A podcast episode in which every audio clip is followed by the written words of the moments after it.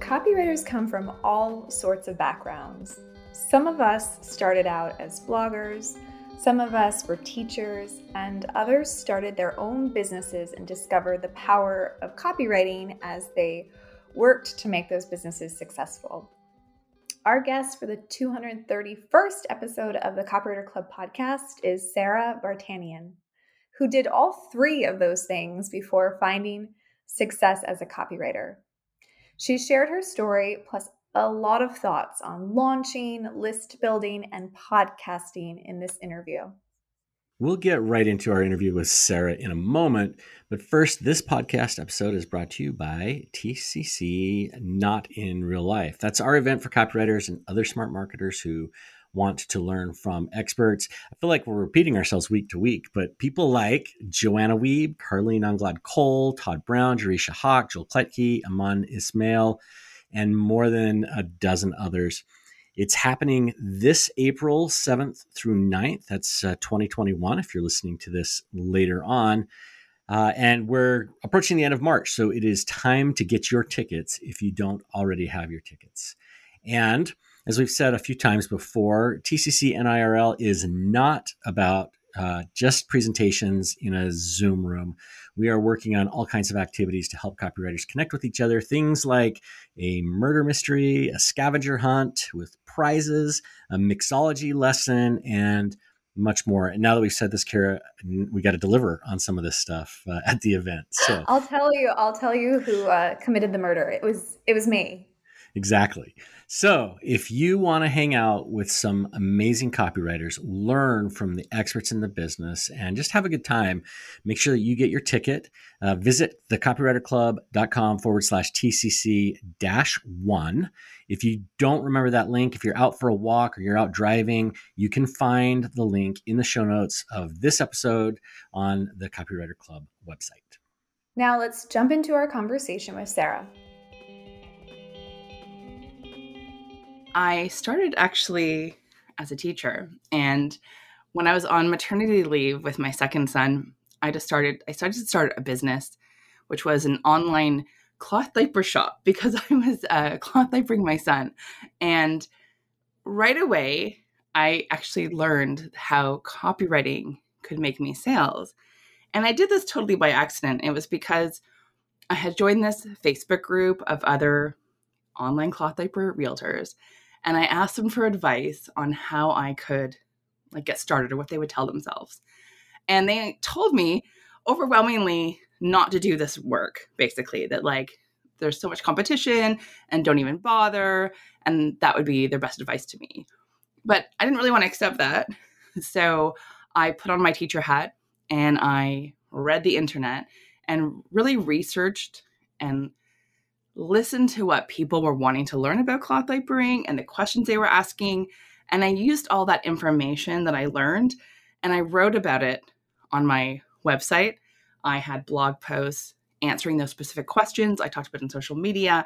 And quite quickly, that was bringing me in sales. So I was um, really quickly making sales through that business getting called into uh, writing some magazines to speak at events and things like that. So that was like my first experience with how copywriting is so powerful. And then from there, I went on to start this Green Living blog and was working with a bunch of, say, like green living companies and green beauty companies on campaigns for them, writing some of their social media. And I got hooked up with this really cool ed tech client who was looking for someone to help with their social media um, who was a teacher, which was me. So I started working with them, and they eventually got acquired by this really large educational company. And they brought me along with them. And so they were my client for a few years. And with them, I became their writer for everything. I wrote uh, websites, in app copy, um, all their email marketing campaigns, sales presentations. And that was where I really learned what copywriting was about um, and all the different ways it could be used in business. Um, and so from there, I started taking on other clients for social media and for writing their newsletters. And then all of these clients were eventually starting to launch their own offers. So I began to write for them too.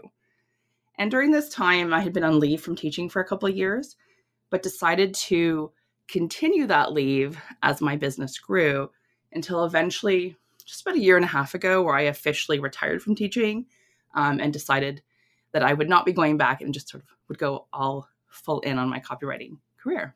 So that's how I ended up where I am today.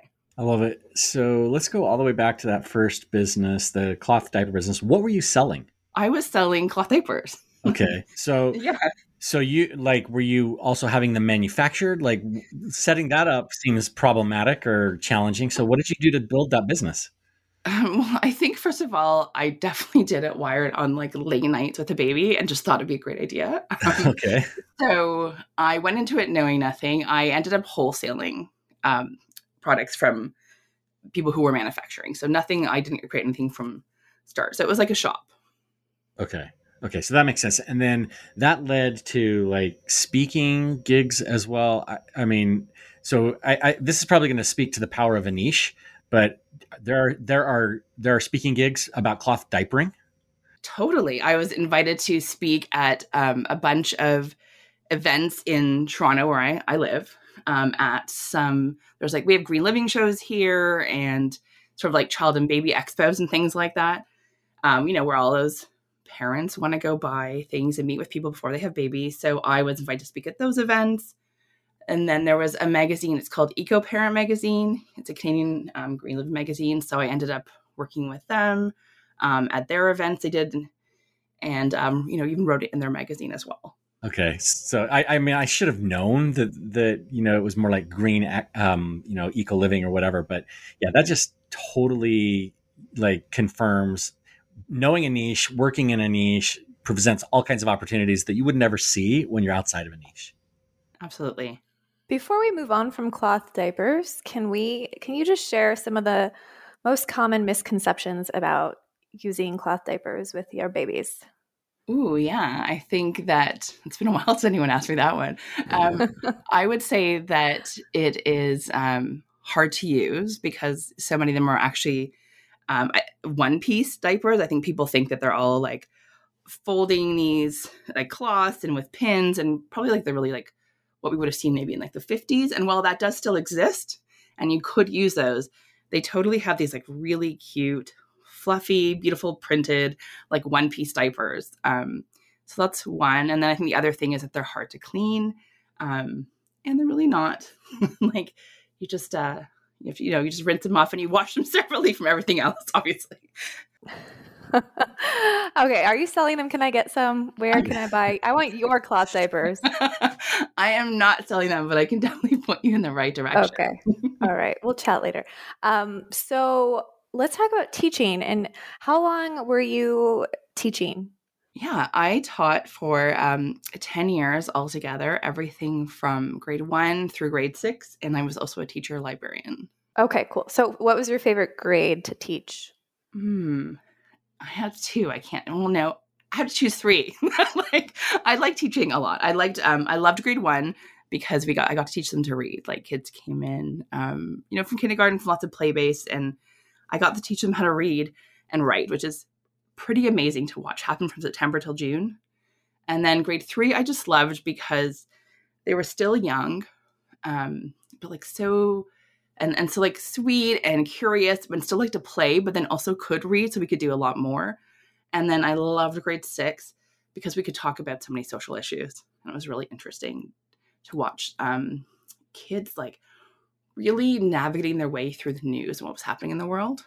Yeah, yeah. I um so what have you pulled from your 10 years as a teacher and teaching um, different grades? What are some of the key lessons that we could use as copywriters, especially any copywriters who have moved into more of a teaching, you know, group program course space, which so many copywriters are are moving in that direction.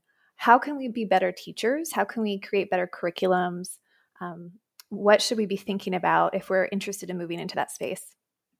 Yeah, well, I think first is to find out what people already know so that you can see their baseline. So, you know, in teaching, we'll often, um, like if you're going to follow like sort of a, a teaching framework, whatever, for any lesson you're doing, you always want to find out what their prior knowledge is.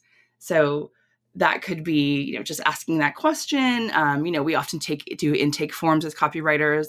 So maybe in your program, you're doing intake forms to find out what what's going on and what, or it's just doing research and having interviews. But what do you what do they already know so you can see what you need to teach them because sometimes we are missing we're like a little bit off by 10 or 15 percent um, and then we're actually not giving people what they need or we sort of left out something that they think is important um, the other one would be to just give people enough information to get them started but don't give them too much so it's overwhelming and they don't take action then i think um, in courses and, and, and you know in teaching I often see people who don't come from a teaching background almost give too much sometimes um, because they they think that there's like value in volume, and um, that's actually quite opposite, right? Because people then don't know where to start, so you have to give them this framework, like you know, just enough to get started and to pique curiosity, and you let them feel like they're able to take that action, and then you want to give them opportunities to try it for themselves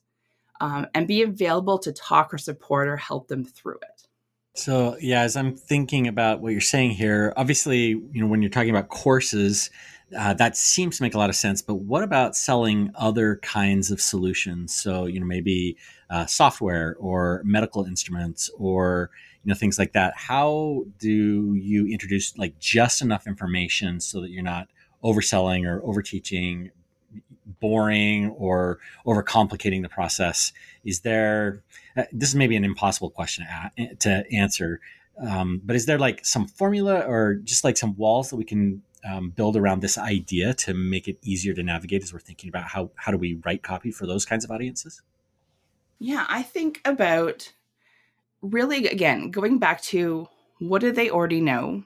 So finding really, again, setting that really baseline so you find out what is it that they need to be taught to move forward one or two steps from where they are. Um, and then with that, with anything you're creating, you know, be it templates or apps or whatever we're, you know, we're selling, is how do you create support tutorials around those things, but in like micro sized um, bite, like yeah, in micro bites, basically, so that you're not giving them something like the 60 minute, let's say, tutorial, but maybe these little five minute ones so they could watch and do as they're going. I don't know if that answers your question a little bit more. Yeah, and as I'm thinking about it, I mean, especially with things like you know software, equipment, or tools, or those kinds of things, you don't necessarily need to give all of the information before the sale, right? You, I mean, you don't necessarily need to know how to use everything in a software package. You just need to know that it's going to solve X problem. And so, I think a lot of the teaching role then happens in retention and teaching people how to use a product uh, in a way that keeps them engaged and, and moving forward. So um, maybe I've kind of answered my own question as I'm listening to you repeat some of that back. Well, and I like that you bring that up too, because I think that's something um, that I see so often is that I think us, us copywriters, we know we spend a lot of time in that like beginning stage, that list building, and then the um, selling stage, but not enough in that retention and helping people actually follow through with it stage. Um, sometimes there's a drop off there. And that's where we can apply those teaching things, like you said, to help make sure that they're actually having success with it. And then giving opportunities for them if they're getting stuck to help them. So whether that's your customer support or, you know, a monthly Zoom call you have or whatever you do to help them actually talk it out so that they feel supported to do it themselves um, but also know that you're you're there for them. Yeah. Okay. All right. So I want to jump forward then to this period of time when you were working for the client, but you started working for other clients as well. So you kind of had that full time or part time job. It seems like Kara and I have had a lot of conversations recently with people, you know, not necessarily on the podcast, but in some of our groups where people are either moving into some kind of a, a role, either part time or full time, or they're moving out of that role. How did you navigate that you know as those people started coming to you? How did you balance your time and what did that portion of your career look like as you were making that switch from one main client to many? Hmm uh, yeah so when that um, a tech company got acquired because we were all in canada and they were in the us part of what had to happen is i had to come on as a part-time employee as opposed to um, a contractor Um, and so I was a re- little reluctant to do that because I did not want to be an employee. um, but it still worked pretty much the same, um, except, of course, as time went on, that role and that time kind of grew what they wanted from me. Um, so I worked with them about three days a week worth of work. And so I had those other two to work on my clients. But what was happening was I was working a ton, right? Because I was doing all like, let's say Monday to Friday in client work, and then anything on my business or any of that back end stuff or anything was all happening on like nights and weekends. So basically, I was working all the time um, and was pretty exhausted. And so when I had what I felt was enough of um, other clients where I felt like I could cut back, I talked to that um, the you know the ed tech company I was working with and asked if I could pull back to contractors, um, if there's something we could do. So we did figure that out. So I pulled back a little bit, and they became again an official client. Um, and then I did that for about another year, uh, but it was kind of burning me out, to be honest with you, um, because there was a lot of like there was some travel involved, and because I think I had been an employee for a little while, the boundaries kind of went gray there because we'd had me in that role, and then me as a contractor, it was hard to remember that I wasn't on staff anymore. Let's say for them in terms of coming to all the meetings and doing all the things I would have done before. Uh, so I decided to leave. Um, eventually, it was hard to let go of because it was, you know, a nice, steady retainer client. Um, but I, I had to trust that I would get more of my own clients to fill up that gap, which I did because I feel like every time, um, I don't know if you guys have the experience too, but every time I create space and let go of something, something else comes in. Yeah, yeah, I think uh, Rob and I probably need to create some space now for something new to come in. Um, but so I'm wondering, Sara, when you went out on your own officially, timeline wise, was this three years ago, two years ago?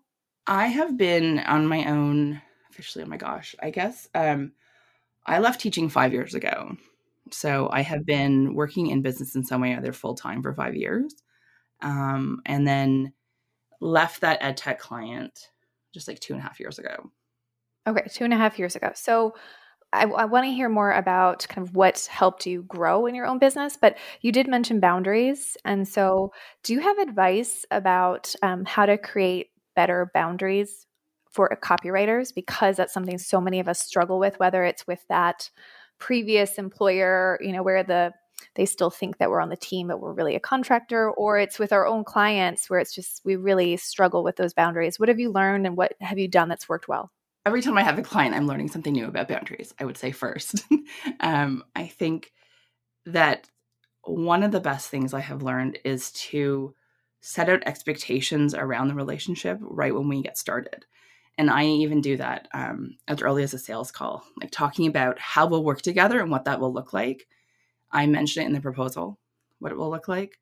And then um, it's even built into the contract. So, in terms of like when I'm available, for them and when they can expect to hear from me. And I make myself follow through on that because it can be really easy to answer an email on a Saturday night if it's just quick on my phone. Um, but I don't let myself do it. I will maybe answer it, but I schedule it. I use a scheduler for email, so it'll go out on you know Mondays when I do email. So um, I think just setting out those expectations and forcing myself to follow through on them would be the biggest one for me.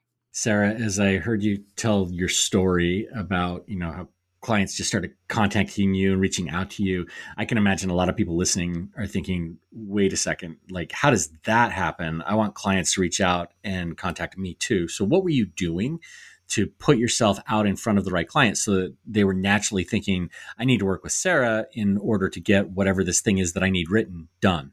Well, I think one of the first things that I did was uh, a few years ago is I joined this um, mom entrepreneur Facebook group. Uh, I guess it wouldn't be really a Facebook group. The Facebook group was part of it, but it was a community, kind of like the Copywriter Underground, but for mom entrepreneurs. Uh, so which I, which one is it? It's called Mamas and Co. Okay. And uh, I joined that. I had a bunch of you know biz friends who were in it. Were saying it was amazing uh, that people were hiring each other. It was a great place to be. So I I think it was a few hundred dollars, which kind of felt like a lot at the time to invest in because I wasn't really sure what it was about.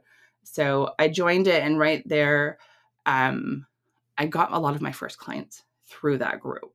So I think since then, that actually has been part of my strategy for finding clients is to join uh, paid Facebook groups or let's say communities, and just a couple of them, and to put my a lot of my efforts into building relationships and connections through those groups. So let's talk more about like what that involves. Uh, you know, did you have an offer? Were you just solving problems? Like what when you say you put your efforts into developing relationships?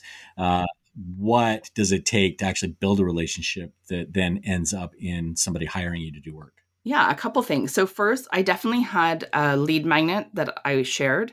So when there were opportunities to share your thing in the group, I shared my lead magnet. And at the time, my lead magnet was actually kind of an unconventional lead magnet. It was one where you could give me your, you know, your website URL, and I would give you back a mini mini social media marketing um, roadmap. And so that was individualized for everybody. And I had committed to doing that for the first 50 people who signed up. And so it was a lot of work. like I think I did it took me about an hour for the first 10 or so that I did until I realized that every, you know, it was pretty similar the problems that were occurring so I was able to cut down on how long it took me. But when I was giving people back these uh, like their marketing roadmap and this had started in this Mamas and Co group I was in, they were really excited and I would say impressed. I got testimonials from it. They started referring me to friends and um, a bunch of them ended up hiring me and stuck with stuck with me for like three or four years from my iteration from like social media marketing right through launch copywriting. So that was where i got started with that. And then in terms of like how else building relationships i would be like commenting on people's posts. Um, if they had a question something i could help them with sometimes i'd send them like a little loom video like showing them a tutorial of something because a lot of people are getting stuck on the tech. Um, and while i don't do tech for people anymore. I used to do that's part of my offerings, um, just because it was sort of the whole solution. Like I'll schedule your, your social media um, for you, or I'll do you know all the emails. I would schedule them as well.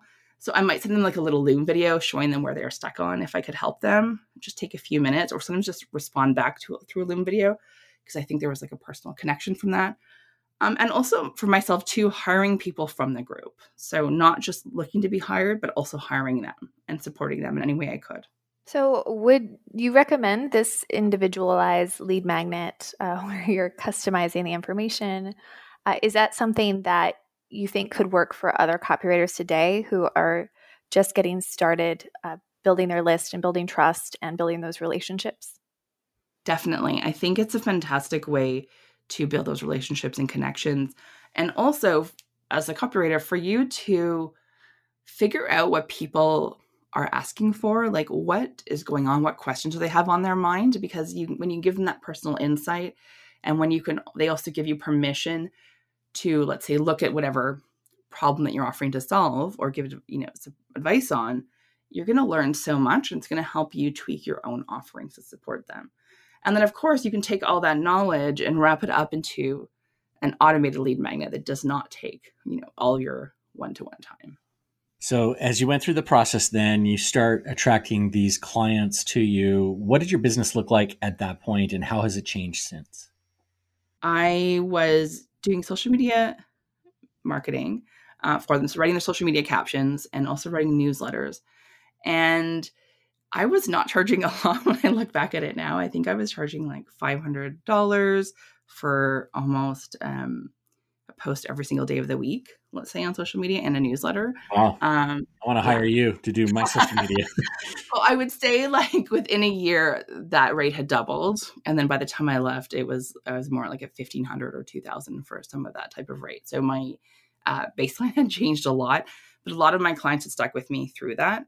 But more significantly, what probably changed as well was the time I spent. So I might have been I also was charging more, but I was I was doing less um, realizing what was actually needed and maybe what I needed and what was working on social media. And I also had gotten a VA to support me with some of the stuff that I did not have to do, um, such as scheduling all of the posts for people or scheduling their emails that I wrote and things like that. Um, and then also, as the time had gone on, I realized that I was having a lot more fun and what I really enjoyed was the launching as opposed to the social media part of it. I found the social media part much more draining. Um, and I really liked the launching because it was connected to sales, really specifically, but also helping people get their like big ideas out into the world because most of the people I was working with were service based businesses who really want to take that one to one offer and put a group offer out there. So I found it really exciting to be with them through that transition. And Sara, can you share what your business looks like today? So what how you get paid in your business today? I get paid by doing launch copywriting and strategy. Um, so there's a, there's a few ways people work with me. So I have um, I don't have a fancy name for it yet. That's in the works this year, hopefully. Um, but basically, like a full launch strategy. So people will hire me to do everything from their messaging research to their list building, uh, their sale, sales page, and then the uh, open cart sales sequence, and then afterwards, even the customer success emails. So that's like my full launch package. And I tend to have a few people doing that at once. Um, and those are five figure packages and um, and up, like so starting at 10k and up. And then I also work with people for it used to be a half day session, but now it's just like a couple hours. So they'll come in for a couple hours and we'll either optimize their sales page together live or we'll talk strategy for their launch. We'll help them actually map out um, a funnel for them to do themselves. And then I also have a membership, which I just started in the summer. And in the membership, it's all about launching. So every month, I drop a new training around launching and a t- copy template. And then we have weekly copy calls where they can come and then bring those, the copy that they're working on that I've given them this framework for, uh, to review, to talk strategy. And then I also brought someone in to answer their tech calls biweekly because I know that tech holds a lot of people up who are doing it by themselves um, during the launch. It really is like a roadblock for them tech is the, one of the things that holds us up when when we're doing even not launching things, just even regular things. So me too. yeah, as as I listen to you talk about this uh, again, you know, thinking about people who might be listening, I, am sure that there are some people who are thinking, okay, this is exactly what I want to do in my business. So if you knew somebody who's just starting out, or maybe they've been writing for a year or two, but they really haven't figured out how to break into sort of this launch copywriting space what would you suggest that they should be doing in order to start taking on launch projects or taking on larger projects to be able to do the same kind of work that you do? I think, first of all, going in on launch copywriting, like deciding to go all in on a niche. I know we talked about that earlier with the whole cloth diaper thing, right? Going in on one area and focusing.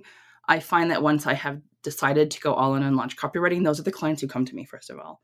People aren't asking me anymore for writing their newsletters or for doing the social media copy because that's not what I offer. Um, so, first, I think deciding to go in. And then I think it really helps to have some kind of framework that you're following that you can speak about because then you know when you're answering questions let's say in facebook groups or you're writing a blog or you're on podcast or wherever, wherever you are finding your clients or looking to find clients you can talk about your specific process for launching and why your process is a process that they might want to work with you on or buy into. Yes, so to build the trust in, in the fact that you know what you're doing. Okay, so one of the most important parts of launching is building a list. Obviously, hard to launch without a list. Can be done, I suppose, but much easier if you've got a, a highly engaged list. Can we talk a little bit about list building? And for you know copywriters who may want to launch their own products someday? what should we be doing to build our lists? Are there tips and tricks that we can do to do it faster to do it better to make sure that you know the people who join our list are actually engaged and want to talk to us? Like just spill all of the list building secrets. Okay for sure.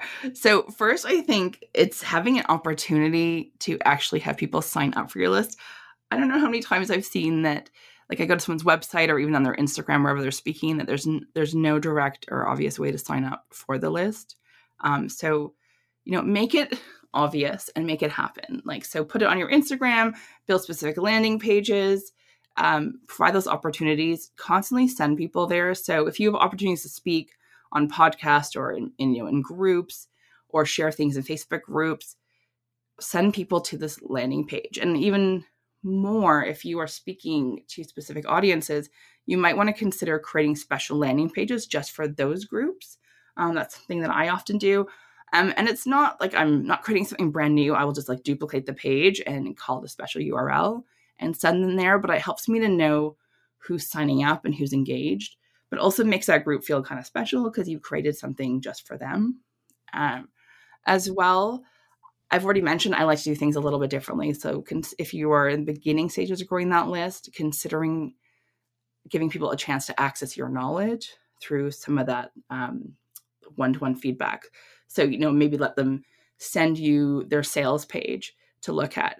I know that um, someone in the think tank, Annie, was, was doing this, and I sent her one of my pages, and she gave me some really great feedback on the sales page I was stuck on you know, it's hard to see as a copywriter, even our own stuff sometimes. We need to get other eyes on it. So it was so amazing. And I made those changes and it made a huge difference. Um, so can think about ways to get in front of people and to show what you're really good at and what that taste of things would be like.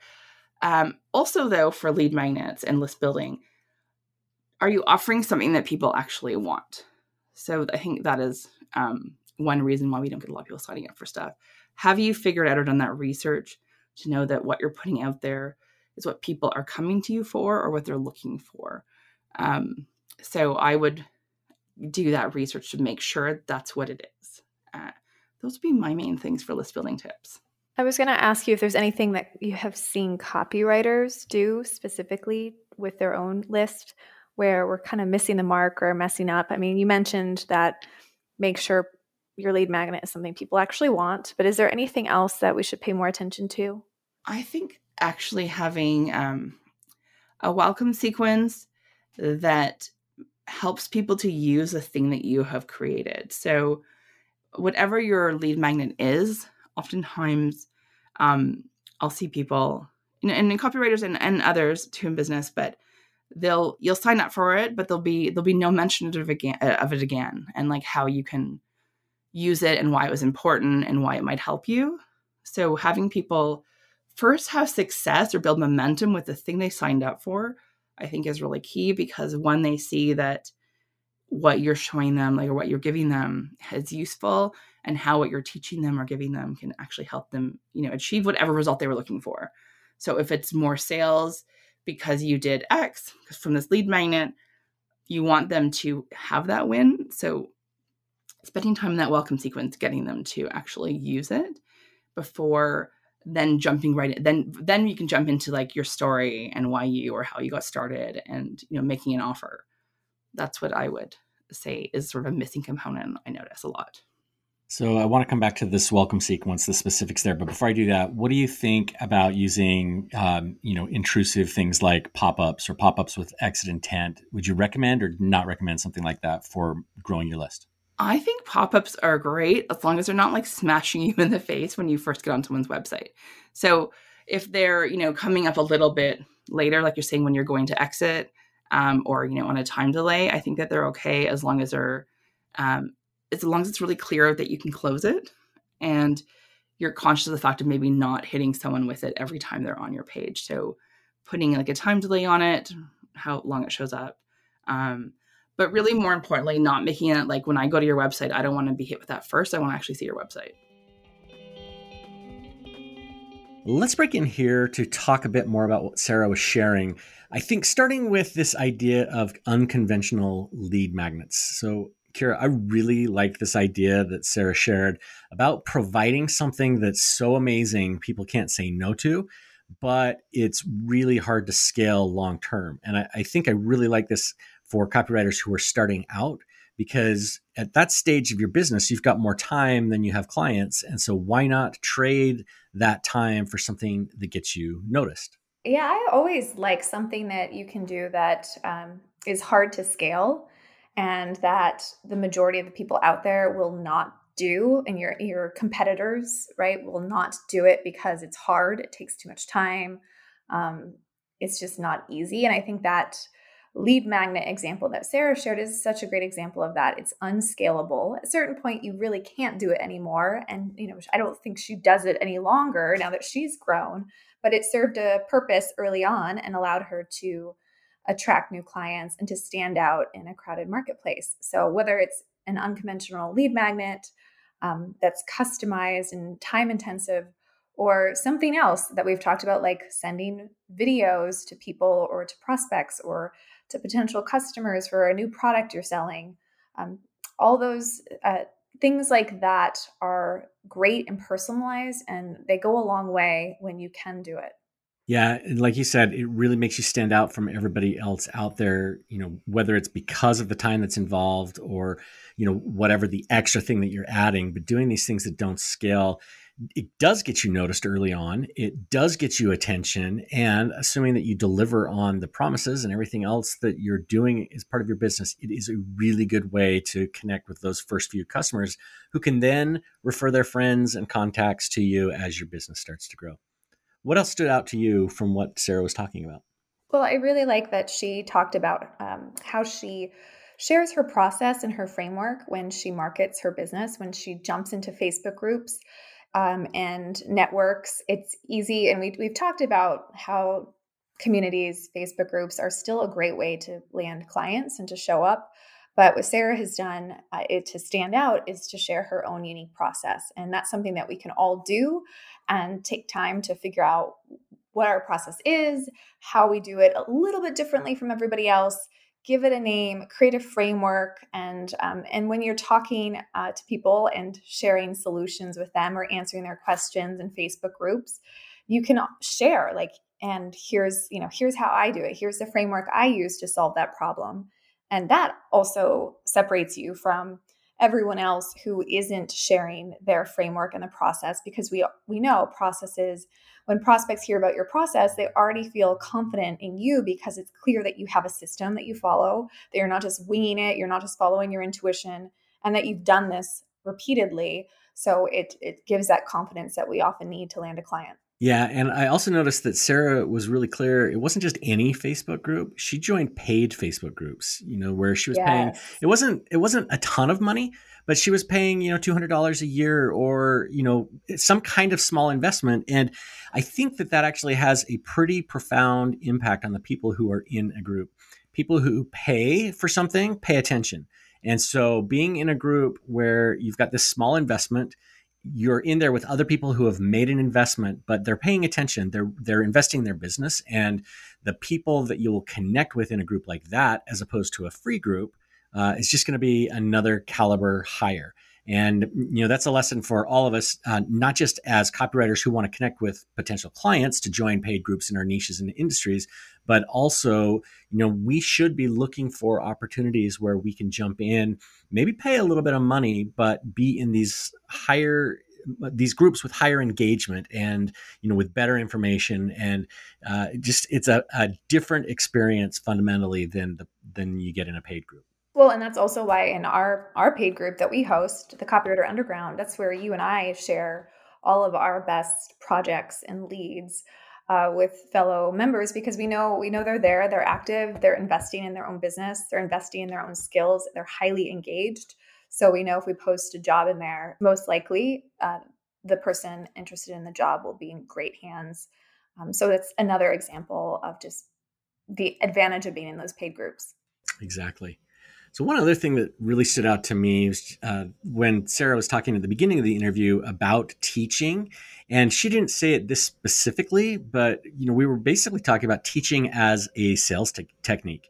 You know, sharing what you know in order to grow your authority, to get out in front of the right people. But you're, you're basically teaching and because that makes you you know more trustworthy it shows that you're a professional that you know what you're talking about it actually tends to attract sales. And i think uh, a lot of us don't necessarily think of that as a sales technique or a way to you know attract customers to our uh, offers to the things that we want to do. And i think it might be worth you know giving a little bit more thought to that uh, in our own businesses Right. And especially for the two of us, I mean, we've learned this the hard way. I think we're still learning this lesson around um, what uh, Sara shared giving people enough info to get started, but don't overwhelm them. And that goes for content in a course or uh, any type of curriculum, but also, like you said, for sales. I mean, we have battled with this in our own webinars that we put together where you and I want to kind of cram as much learning and information in a webinar as possible or even in an event as possible. That's why we have our our retreats are jammed with content and presentations. Um, but often you know it's true what she shared just like keeping it simple just give enough for people to take action and not and don't overwhelm them. And i think mike kim who we interviewed on episode 200 is such a great example of that too. Simplification um, just giving people enough to move forward and eliminating the overwhelm that people like me tend to run into as multipliers who just want to add more. Yeah, we definitely should not run away from our roles as teachers, but you're right. It's very easy to give too much or uh, to overwhelm people that we're talking to because we get excited about the stuff that we know. Right. And you want to provide value. And I think that's something that most people who do give too much information, whether it's on a sales call, and you're talking to a prospect and you want to tell them everything, or it's in a webinar, or it's in any type of product you're creating, it usually comes from a good place of wanting to please the other person and make sure it's really valuable. But it's just a good note for all of us to make sure it's simple and not overwhelming. All right, let's go back to our interview with Sara and talk a bit more about list building and welcome sequences. So let's go back to the welcome sequence then. Uh, if I remember right, you've got a pretty solid process for like what each step of the email sequence needs to do or accomplish. Will you walk us through that and just help us, you know, as we're warming people up onto our list, as we're, you know, starting to get them used to reading our emails, what should each message be doing? Yeah. Okay. So the first email I like to send is I call it the like OMG, you get me email.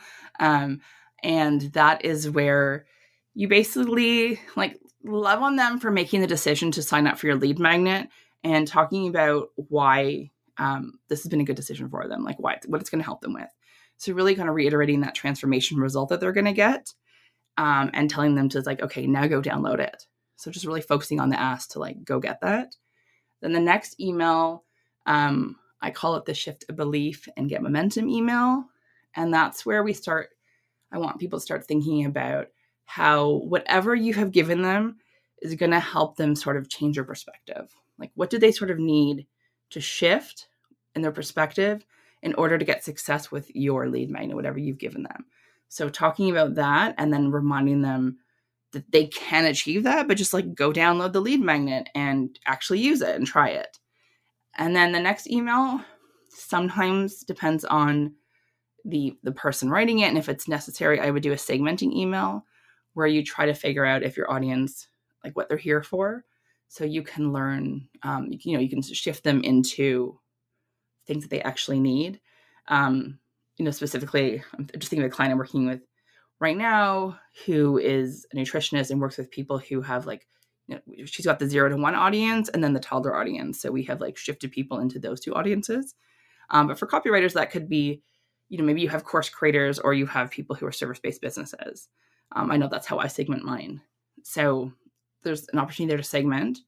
Um, at the next email, I like to talk about some kind of uh, social proof, basically. So like kind of like the future, like what you can what's coming for you, what you can have, what's possible. So I think I call the show as what's possible email.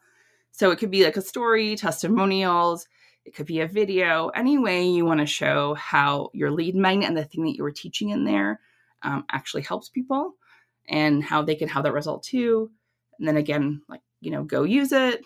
And then from there, I generally like to make some kind of offer. It's not necessarily paid. Uh, it, you know, so it's linked to whatever the end offer that I actually want them to get to is. So it could be, you know, heading over to a free webinar, um, joining a Facebook group, or it could be buying even like a small micro offer or getting on a sales call. Sara, I know you started your podcast. Um, I don't know, maybe was it six months ago? How long ago? Yeah, about that. Yeah. Okay, your podcast all about launching, and you've interviewed experts um, on the topic. So, can you just share kind of like what um, maybe are some of the top takeaways from the interviews you've conducted from your own experience in the launch space working with clients as far as like what is working today um, this year in 2021 with launching what's not working what's changed yeah the number one thing that has come up in almost every single interview i've had is managing your own energy in a launch and having a launch that doesn't like just like drain you and destroy you basically because i know that can happen in launches right? We can get really burnt out um, and i think that's come up because so many people you know we're trying to do maybe we're trying to do all the things by ourselves or we're trying to replicate those like amazing you know amy porterfield launches that we see that have like all the bells and whistles and look fantastic but we don't have the team that amy porterfield does right? We're maybe ourselves or just one or two other you know contractors helping us. So how do we have a launch that can not burn us out and still can help us get the results? Um, and so that is like managing your energy managing your time around it setting realistic expectations for how long it takes to get things ready for a launch but also what your launch results are going to look like because if you don't have the big Amy Porterfield type list, right, you're not going to get the same results as Amy Porterfield in terms of the financial output of a launch. So that has come up, I think, with like uh, three quarters of the interviews I've had about t- people talking about like how launching can be draining and how do we stop that. Um, and you know, some of those results are getting support for your to do your launch, um, rethinking what your goals actually are like and like kind of making some realistic goals. And then also maybe even choosing not to do launching like we've seen. So you know we often think of launching as a sort of like typical um, we have our list building and then we have our webinar. There's a webinar show up sequence they go to the sales page and then we have our follow-up email sequence but maybe like breaking out of that formula and not that that doesn't work because it does but recognizing there's many other ways to launch that doesn't have to follow that. So for you, like, you know, for some people, it could be sending a few emails to your list. Um, for myself, actually, when I was launching my membership in the summer, um, I didn't have the capacity at the time to do any kind of larger launch. So I sent a bunch of uh, bomb videos, which is an app that you can send right in your email um, video. So I sent a bunch of those to some people who I thought would be a great fit for my membership. And that was my launch. And I had a few follow up emails and talked about it like a couple times on Instagram. And that was it. So a launch doesn't always have to be all the bells and whistles. Um, and so maybe realizing too in your calendar throughout the year that you could make space for those larger launches, but also have some, let's say, micro launches in between, which are maybe just through email, maybe it's just through Instagram, or wherever you bring people in, you just focus on that that's what we've been talking about a lot um, in the launch space. And then one other thing that's come up too is to be um, really real in your launches. So when I talk about that, I think that the, the, term like bro marketing has come up a lot, or ethical marketing and copywriting. Um, and so I think people are more tuned into ever to what's real and how do we follow up on what we're actually promising. So, what's come up has been making sure that your testimonials are, you know, accurate, that you're you're not having false scarcity so like pretending that this course is closing or never going to open again when it's not um, focusing on things like giving people payment plans but maybe even not charging them more for that payment plan um, you know just because they're choosing the payment plan. They shouldn't be penalized necessarily like financially just because they can't pay in full. Um, those are a couple things that have come up as well. And then not giving them so much in your offer that people can't actually complete it. Like we want them to actually have success with whatever they're buying in this launch. So, how do you focus on that value over volume so that people can achieve the results that you we want them to have. So really reflecting back on offers, um, you know, that you're launching and making sure that you've pulled out anything that is really not necessary, that's really not going to help them achieve that goal. So those are the biggest takeaways I have right now. Yeah, and as a follow-up, you mentioned the energy levels. So, you know, we're we're launching our accelerator program when we record this. We're almost done with the launch and I'm pregnant, so my energy is very low. Um, so I'm really interested. Like, what would you recommend to someone, anyone who just wants to kind of manage their energy? Because I like how that sounds, but I also I don't totally know what it means other than yes, I should get sleep, but I also know that I like there's just stuff that needs to be done during a launch and then with everything else it doesn't stop. So that's not always realistic. And what else what else can be done so that it doesn't become something that's that you dread or is um, not actually helping your business because it's just too overwhelming. So yeah, give me all your tips. Yeah. So I think first, if possible, you know, the ideal situation is we block out time on our calendar, right? So that we don't actually have to do the other client work or things that are going on during a launch. That um, never works out. Yeah, it never seems to work out, right? I know for my own launch too. So that's the ideal, right? Like that's like our gold standard that we create space for ourselves. Um, doesn't happen that often. So if that's not going to happen, is there a way that you can bring in some support? So maybe you do your own writing, let's say as a copywriter, but you're going to have someone else manage all the tech for you. Um, and maybe not even depending on the person, like maybe they don't even talk to you about the tech, right? They just like deal with it. Like you tell them this needs to be done and they're going to go handle it and, and solve those issues. Um, and if, and from there, if not, that's not possible, then that's where I'd say pulling back and looking at your launch plan and saying, like, do I really need to do all these things or do I just feel like I need to do all these things? Do I need to have 12 emails or could I see what happens if I do six instead? Like, do I actually have to follow this? I can say I'm air quoting here, but like this whole pl- you know path or typical launch plan that we've all always done can we try something differently? So i think that's a big part of managing energy is like looking at what's going on in your life and saying what what is possible with what i have the time i have right now? Um, and what other assets do i even have that i could reuse? Like we don't have to recreate um, our sales pages every time right or our email sequences every time. We can reuse them and hopefully we you know as we create them they create a foundation that we can build upon for each and every time we launch.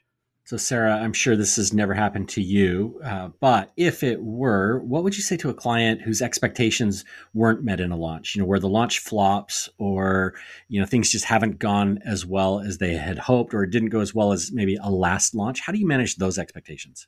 It has happened. Like i don't believe it. hard to believe. Um but you know I, I try to manage those expectations ahead of time. Um, and so actually I won't like that's one of my criteria when I'm having my sales calls. I won't work with someone who doesn't have realistic expectations or won't get on board with realistic expectations of their launch. Like so if someone comes to me with like 50 people on their list and they want a 100k launch and they don't you know they don't have the social media numbers or anything to bring that in um i can't i won't work with that because i know we're not going to achieve it right? Like at least we're not going to it at like the first launch. Um, so what I really try to do is manage those expectations beforehand by talking about um, the importance of like traffic as one, like how are we getting people in, and what are they going to do, like so that they take ownership of that, um, because that's that's their role in this, right? Like I can do the copy, um, but their role is to bring people there, and then um, also really talking, you know, driving home the importance of listening before you even do any of your launch copy. So if we don't know what people are asking for and if we don't have those like client interviews or have done that like reading the internet and like I call it like a listening tour like going everywhere and finding out what people are talking about in terms of whatever our offer is I feel like we don't we miss the mark in our launches and that's usually what happens so if people do have a flop and they haven't it's often because they haven't done that research at a time um, you know, it's, it's the research or the traffic, generally speaking, because generally, if they've done the research, we've aligned the offer and they know it's going to work. Um, so if they haven't, we'll say, okay, so like now we need to go back and do that research. Or it could be stuff went on in their life, right? Like stuff happens, right? They they got sick, they didn't show up, they thought they were going to promote it, they ended up not actually sharing it on social media. They didn't write to, they didn't like send out, you know, personal invites. They didn't actually have that again, that energy to show up in their launch, and that was reflected in their numbers. So we really talk about what what happened and try to look at it more like a scientist and not you know try not to take it so personally i know it can be hard obviously but like really look at like okay so what is the data telling us and what is that what can we do with that data yeah i actually like that approach where like looking at the data and really looking at okay what happened what are the contributing factors to as why things didn't go as well as you know it might have. So i, I think that's a really smart approach. I also want to ask um, you twice you've mentioned you know trying different things with your launch. And so you know i'm curious besides the four video Jeff Walker style launch or a webinar launch, what are some of the scrappy ways that people launch and, and some of the things maybe you've seen that people are doing differently when they launch that have sort of had a, a, a pretty good impact? Yeah. So, um, well, for myself, I mentioned the one just sending people emails, um, like video email. So, personally inviting one. That's something I've done, I've, and some of my clients have done when we've just wanted to even um, sometimes for them, like call in some revenue so they can afford to invest in copywriting is, is even like advice that things we've talked about on like a pre-sales call or for past clients. Um, because that is one way like that personal outreach to bring people in, right? You know that you've worked with them or you know they'd be a good fit or you, they've sort of been on your radar for a while or they've talked to you. So one, um, working your network, I guess is what it would be. Um, the other one I've I've, I've watched a few times happen would be using Instagram if that is your you know your platform but taking your sales page and actually having it broken down into um, Instagram stories. That's something I have like my VA has done for myself, and I know some of my clients have done this too. And I've, I've watched other people do this in the space where they'll have it basically recreated through stories, and you'll share um, your sales page through there, share your testimonials, through stories, do videos, and do like an Instagram launch essentially. Again, your audience has to be there for that to work. Uh, and the other one that I want to try that I haven't yet, I saw, um, but I did take the course. Hillary Weiss did a course on Hot Seat Beast, she called it. Um, and I know she launched instead of doing a webinar by doing hot seats. So having because she was, you know, she was telling a, a group uh, coaching program. So having people come in and actually seeing what it's like to work with you um, in real time. And I think that's really interesting and something that I want to try, especially for my membership, because I know that um, I think what people love the most is the copy coaching. And so I think once they experience that, they're like, oh my gosh, I need this all the time. So, how can you put yourself out there or, or give people a taste of what it's like to experience working with you um, as your launch tool? Yeah, I love I love those ideas of um, breaking down your sales page and dripping it out on Instagram and and highlighting what you do best. If it's coaching, it's like getting into hot seats and showing what you can do. Um, really great suggestions. So I'd love to kind of just dig into areas that you've struggled in your business because we've shared a lot of what you've done well. You're clearly doing lots of things well. So what has been more of a struggle in your business over the last year or two? Definitely, it would be um, burning out. So, like working too much for sure. Like knowing when to say, this is enough. And I think that, um, I think that's like a symptom of the fact that I left teaching where I had like, um, I don't know, it's like in the US, but in Canada, like the pretty, you know, teachers are pretty well paid and pensioned and all those things. So I felt a lot of pressure my own pressure from no one else, just myself, like having leaving teaching to replace that income and to make sure that I didn't make a mistake, essentially. Um, so that meant sometimes always feeling like I was having to say yes to a project um, based on the client's timeline, not necessarily what my timeline was, because I was wanting to make sure that I could always pay my bills, essentially. So just being kind of concerned um, and being worried, like, what if something happened? Um, and so that has been something that has then led me to be you know working too much or tired um, that's you know one thing that's been chasing me i would say the past few years and has sort of calmed down more recently let's say in the past six months or so. Um, sometimes also like sustaining that productivity or like creativity i think when i've learned like when i overschedule myself then it feels like everything I'm writing is the same, right? Like I'm bored by my own writing and the things that I'm doing um, because I haven't created space to um, to breathe or to rest. When I think in that rest is where we, you know, our creativity like fuels from, right? From whatever we're doing with our family, the things that we're reading, whatever our hobbies are, all that stuff fuels us for for I think being better writers. And because we bring you know interesting things to the table or we've seen we you know we've read some we read something cool that we can actually then apply to our work um, or even experience some in life that we can you know write in a newsletter to our, our, our people on our list. So i think um, you know just like that kind of burning out of that. And i think sometimes until i joined so you know i'm in the think tank with you and rob. And um, I think until I joined that, it felt like I was in, like I was in my own little. I know I'm good. I think you guys call it copy cave sometimes, but like that's all I all I could see was what I was doing in my own business, and I was having a lot of comparison itis, let's call it right. I was like looking at all these other copywriters, seeing what they were doing, and thinking they must be doing it better than I am, and like, what are they? like basically like they're so smart and i don't know what i'm doing essentially like and really second guessing myself. So until um and I don't struggle with that so much anymore, but it's still something that I have to keep in check. Is sometimes putting my own head so you know, not trying to compare myself to other people, but also realizing that um we're all having our different struggles, but we we all we you know, myself like we all can like learn from each other and we're all we're all having things that we're really you know that we're good at and we you know people also like will look at me the same way I probably look at them. I guess is is realizing that.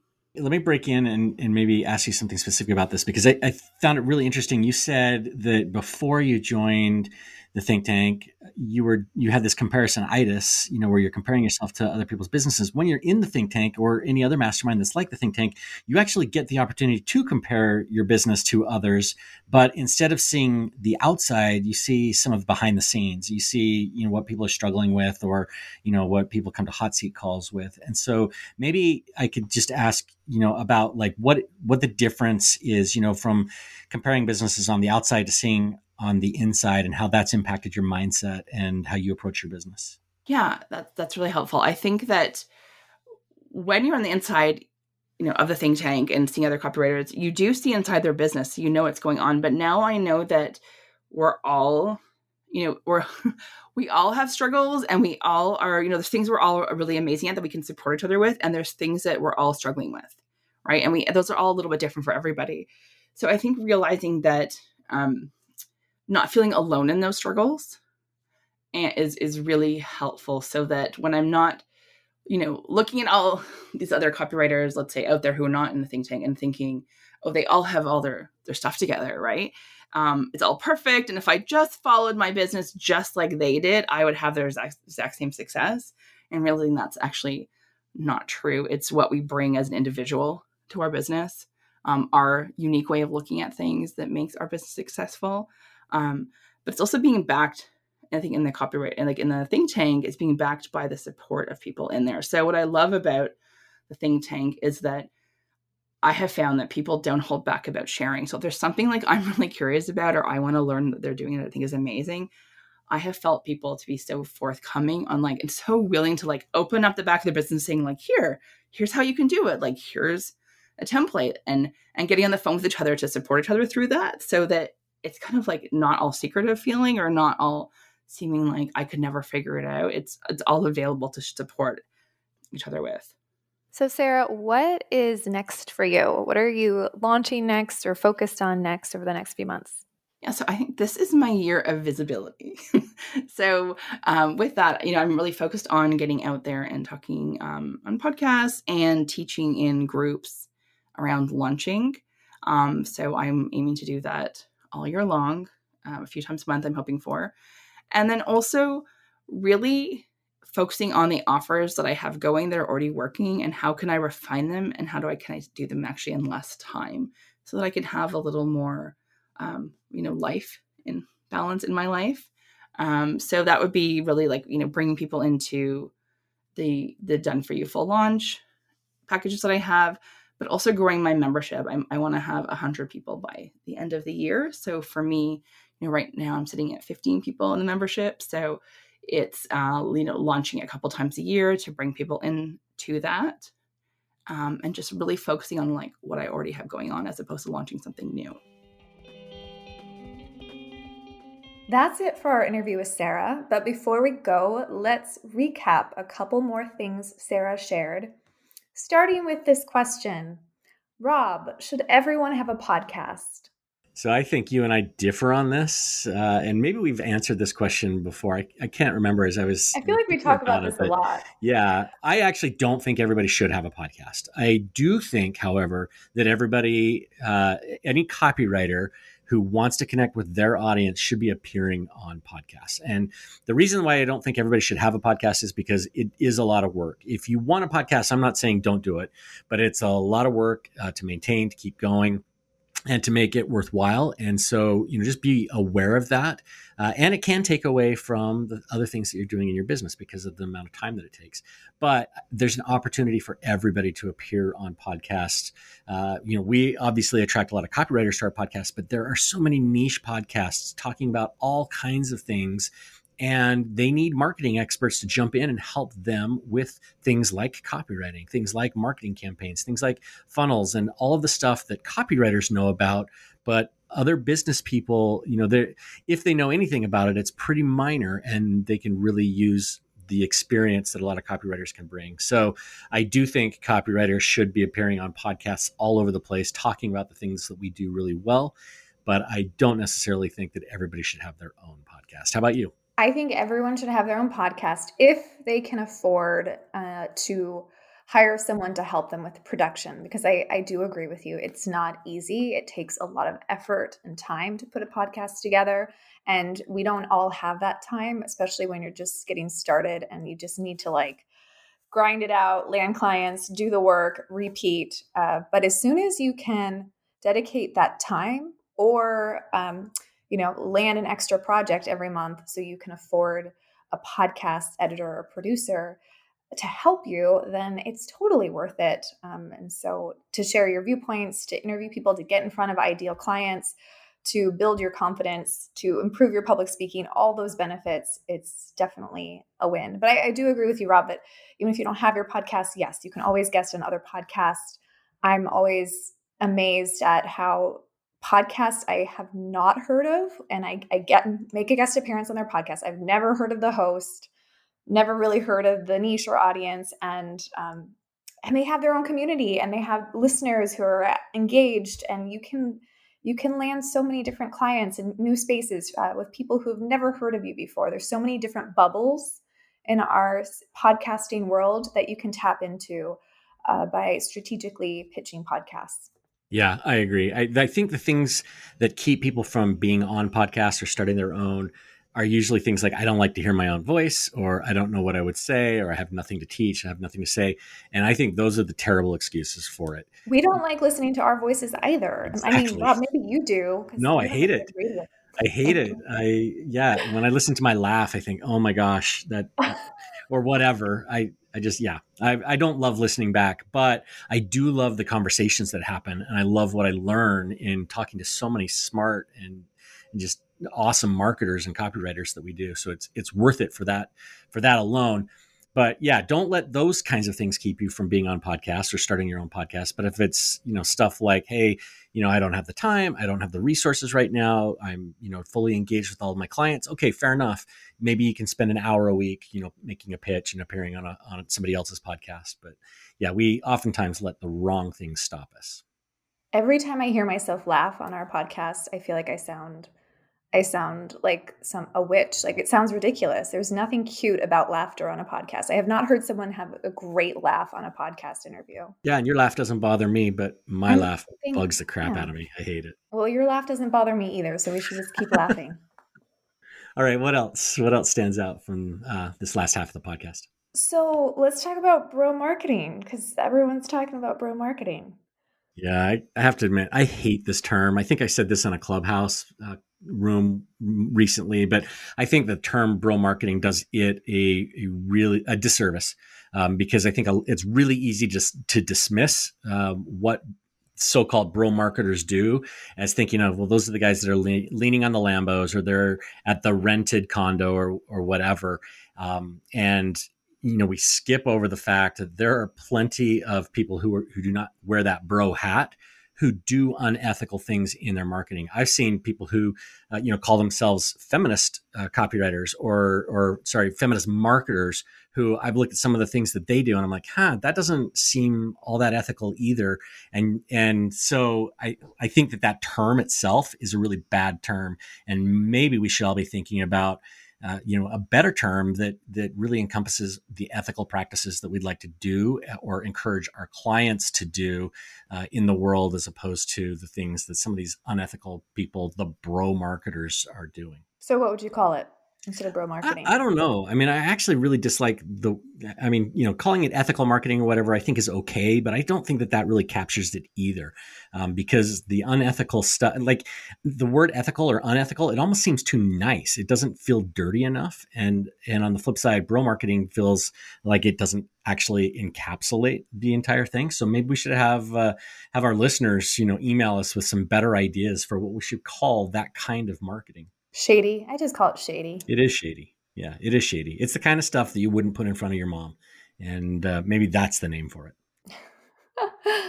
okay, so um, something else that Sara shared, we talked a lot about energy related to launches, which has come up in some other conversations we've had recently too. And so I thought that was a helpful part of the conversation just to have that reminder of you don't have to launch a certain way. You you know it is important to manage your energy. Launches are intense whether you're launching your own products or you're working with clients in the launch space. Uh, there is just the reality that it is very intense and taxing and can quickly burn you out.